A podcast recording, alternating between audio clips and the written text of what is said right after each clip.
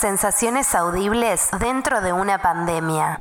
Hola a todos. Bueno, ¿cómo estamos sintiendo este momento único para todo el planeta Tierra? Eso es lo más fascinante. Como que en otro momento de la vida una puede armar la valijita cuando la cosa se pone fea, hacerse un trip a otro lado, tomarse el palo, digamos, ¿no? Como armando la carpa en otro destino, como hacían mis abuelos en el circo. En esta situación me doy cuenta que no queda otra que estar donde te toca estar y aceptar. Cállese la boca, suelte el capricho, no se resista más. paz. Y en este caso, este virus está chido porque, bueno, está siendo un lindo espejo que nos devuelve mucho de nosotros mismos. Como para buscarle el lado bondadoso y positivo porque si no te querés morir. Y te muestra dónde estás parado, como una brújula que nos orienta y nos devuelve mucho de quién es uno, a qué uno se apegó. Porque te sentás en el sillón o en el mat de yoga en el suelo y no te queda otra que meterte para adentro, para adentro y navegar en lo más profundo de tu ser. Imagínate si una no tuviera tampoco wifi, ¿no? No mames. ¿Qué hace una con una misma así sin wifi? Ponerle sin poder apegarse a, ver una película, a chusmear algo. Qué intrigante. Bueno, yo lo estoy viviendo como una película, como una aventura, como que no se sabe nada de nada, toda una incertidumbre, como algo que nos hace especiales por estar aquí ahora transitando todo esto y más conectados que nunca. Aunque no nos podemos como ver de cerca, tocar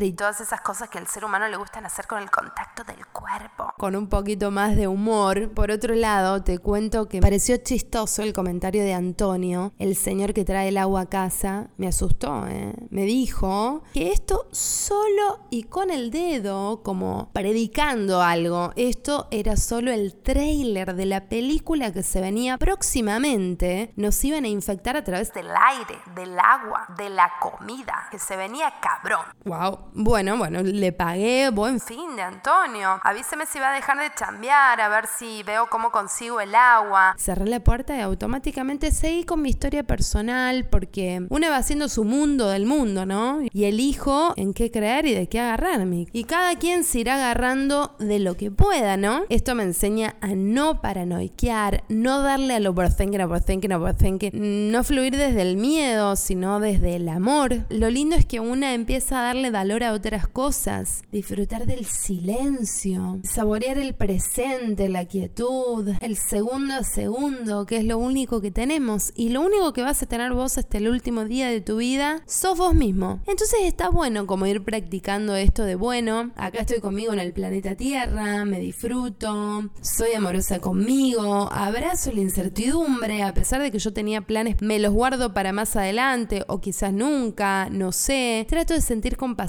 conmigo, con el otro, al menos trato, pruebo, si total tengo un tiempo de sobra para probar posibilidades y también de conectar desde la unión, ¿no? Porque lo que hace uno influye a todos y tiene consecuencias en todo el universo. Entonces, el señor COVID, este señor está enseñando, aunque una no sabe cómo va a ser para pagar la renta porque no hay trabajo y una no se puede ir a su país a que la mamucha le dé de comer y un techo porque no salen los vuelos, se ve que una aquí ahora tiene que estar refugiada en la madre naturaleza. Así me siento, con la confianza, esa confianza ciega de creer que hay algo más allá, que hay que estar tranquilo y en paz, porque hay algo superior, que está como todo perfectamente guionado. Por favor, no guionado, programado como Antonio lo dice. Entonces simplemente dando lo mejor desde el lugar que estamos. No, bueno, este es el mensaje que yo venía a dar hoy en, este, en estas sensaciones audibles de conectar con lo natural, con lo simple, de amarnos más que nunca incondicionalmente, que despertemos nuestra niña, niño, criatura que nos da siempre sabidurías, que nos enseña a jugar con animales, mirar las estrellas, a no pensar tanto en el tiempo, que cada momento sea eterno. Y finalmente me despido con la última sensación que es de gratitud a la madre naturaleza por darnos este freno, ¿no? Para comprender que también está la tierra que nos nutre y cuánto la dañamos muchas veces. Entonces es una gran oportunidad también para desinfectarnos emocionalmente, porque hoy más que nunca la tierra se merece todo nuestro amor y su propio espacio para reconstruirse.